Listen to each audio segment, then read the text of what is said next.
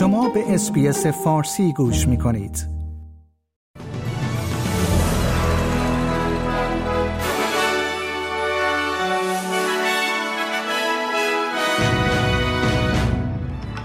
مهمترین عناوین خبری امروز دو پروفسور در حوزه پزشکی به عنوان استرالیایی سال 2024 برگزیده شدند. آمریکا اسرائیل را به خاطر اقداماتش در غزه محکوم کرد. و ایالات متحده می‌گوید به جمهوری اسلامی درباره حمله تروریستی کرمان هشدار داده بودیم.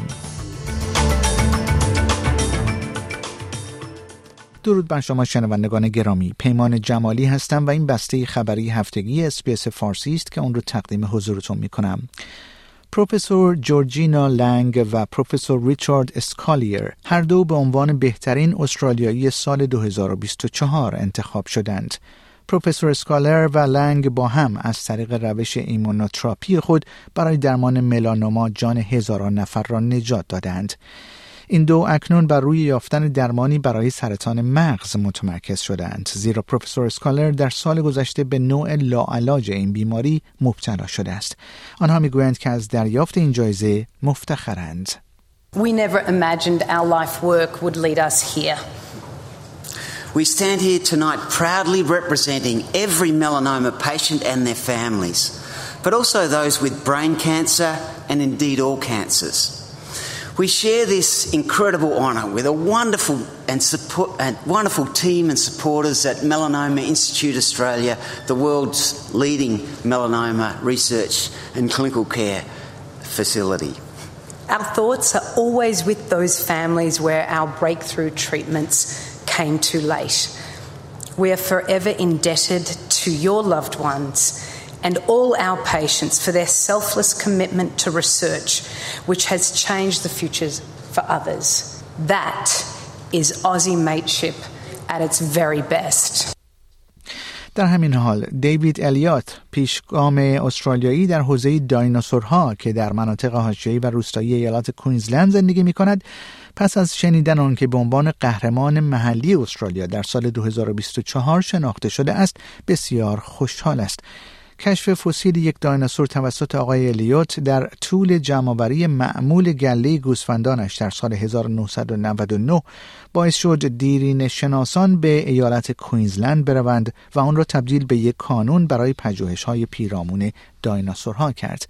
او در سال 2002 موزه تاریخ طبیعی اصر دایناسورهای استرالیا را در این ملک به عنوان یک مؤسسه خیریه غیر انتفاعی تأسیس کرد. آقای الیوت به کانال هفت تلویزیون گفت که هنوز باورش نمی شود که به عنوان قهرمان محلی استرالیا برگزیده شده است.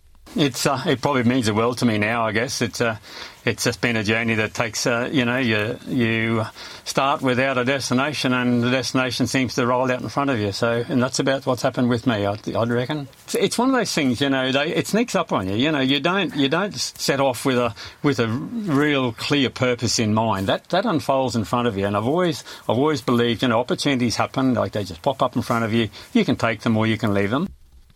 یک مقام سازمان ملل متحد پس از بازدید از غزه وضعیت غزه را تراژیک توصیف کرد.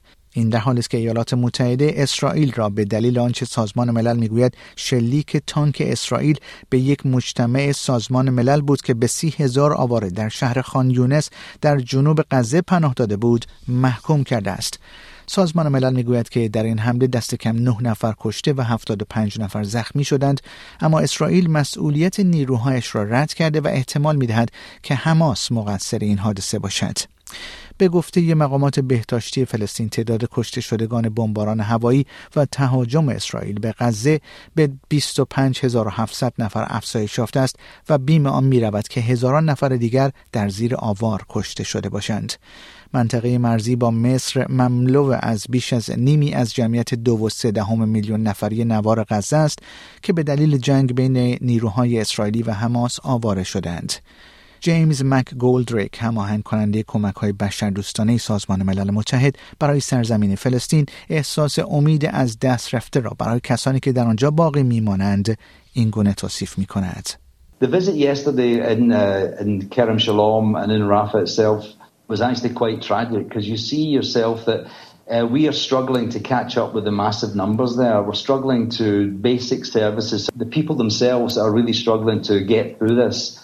And there's a, the shock is actually starting to wane now and people start to see themselves a resignation that this is, this is what they're going to have to face for some significant time.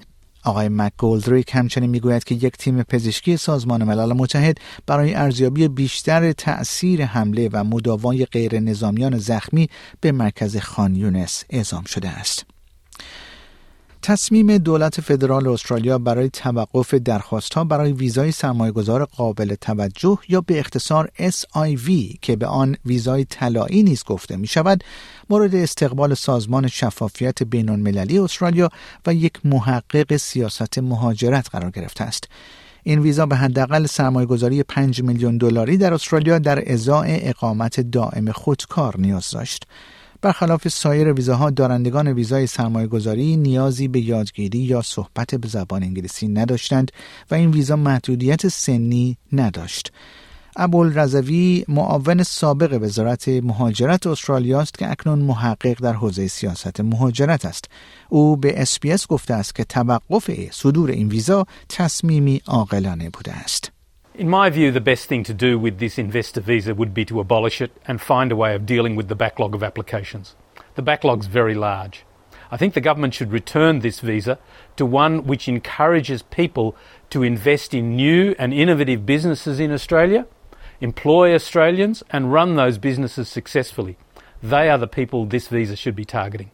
گفتنی است کمیسیون بهرهوری استرالیا در سال 2016 توصیه کرده بود که این ویزا به دلیل نگرانی در مورد نتایج ضعیف و بازده آن باید لغو شود در اکتبر سال گذشته نیز یک بررسی توسط کریستین نیکسن کمیسر سابق پلیس ویکتوریا نشان داد که سیستم ویزای استرالیا توسط باندهای جنایتکار درگیر در انواع جرائم جنایی جدی و فعالیت‌های سودجویانه مورد سوء استفاده قرار می‌گیرد. نارندرا مودی نخست وزیر هند یک معبد بحث برانگیز هندو را افتتاح کرد که بر روی ویرانه های یک مسجد تاریخی در شهر شمالی. آیودیا ساخته شده است. معبد رام که با هزینه تخمینی 329 میلیون دلار استرالیا ساخته شده مرکز هندوهایی است که معتقدند لورد رام دقیقا در محلی متولد شده که مسلمانان مغول مسجد بابری را در قرن 16 بر فراز ویرانه های این معبد ساختند این مسجد در دسامبر 1992 توسط اوباش هندو تخریب شد. این امر شورش هایی را برانگیخت که منجر به کشته شدن بیش از دو هزار نفر شد.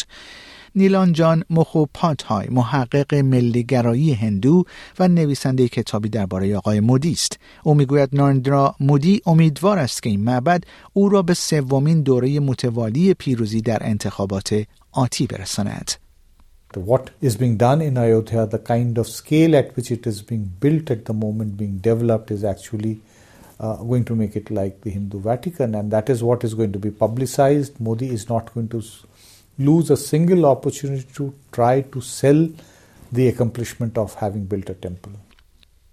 یک مطالعه نشان داده است که مردم در مناطق محروم کوینزلند به دلیل کمبود فلوراید در آب بیشتر در معرض خطر پوسیدگی دندان قرار دارند. این امر درخواستهایی را برای دولت کوینزلند برای تقبل مسئولیت اضافه کردن فلوراید به آب برانگیخته است. مطالعه دانشگاه کوینزلند نشان داد که 61 منطقه از 77 منطقه دولتی محلی این ایالت فاقد آب دارای فلوراید هستند. این امر بیش از یک میلیون نفر را تحت تاثیر قرار داده است. نسبت جمعیتی که در کوینزلند به آب دارای فلوراید دسترسی دارند نسبت به سایر ایالتها و مناطق استرالیا کمتر است.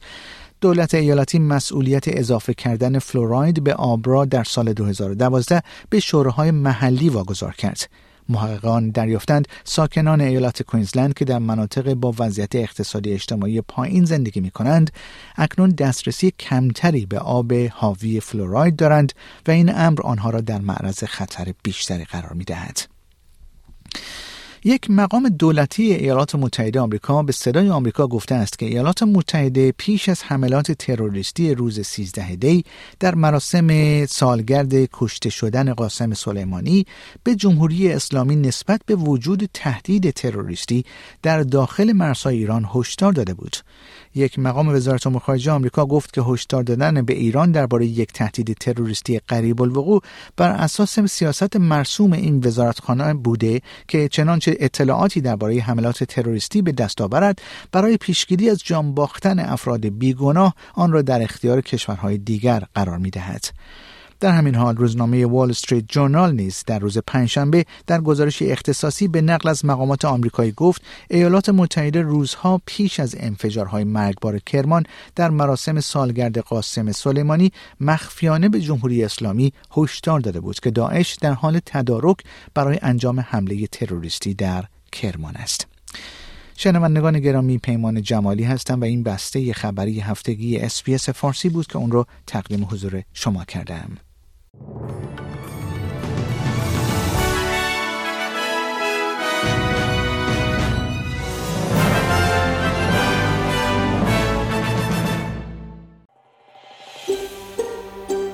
آیا می خواهید به مطالب بیشتری مانند این گزارش گوش کنید؟ به ما از طریق Apple Podcast، Google Podcast، Spotify یا هر جای دیگری که پادکست های خود را از آن می گیرید گوش کنید.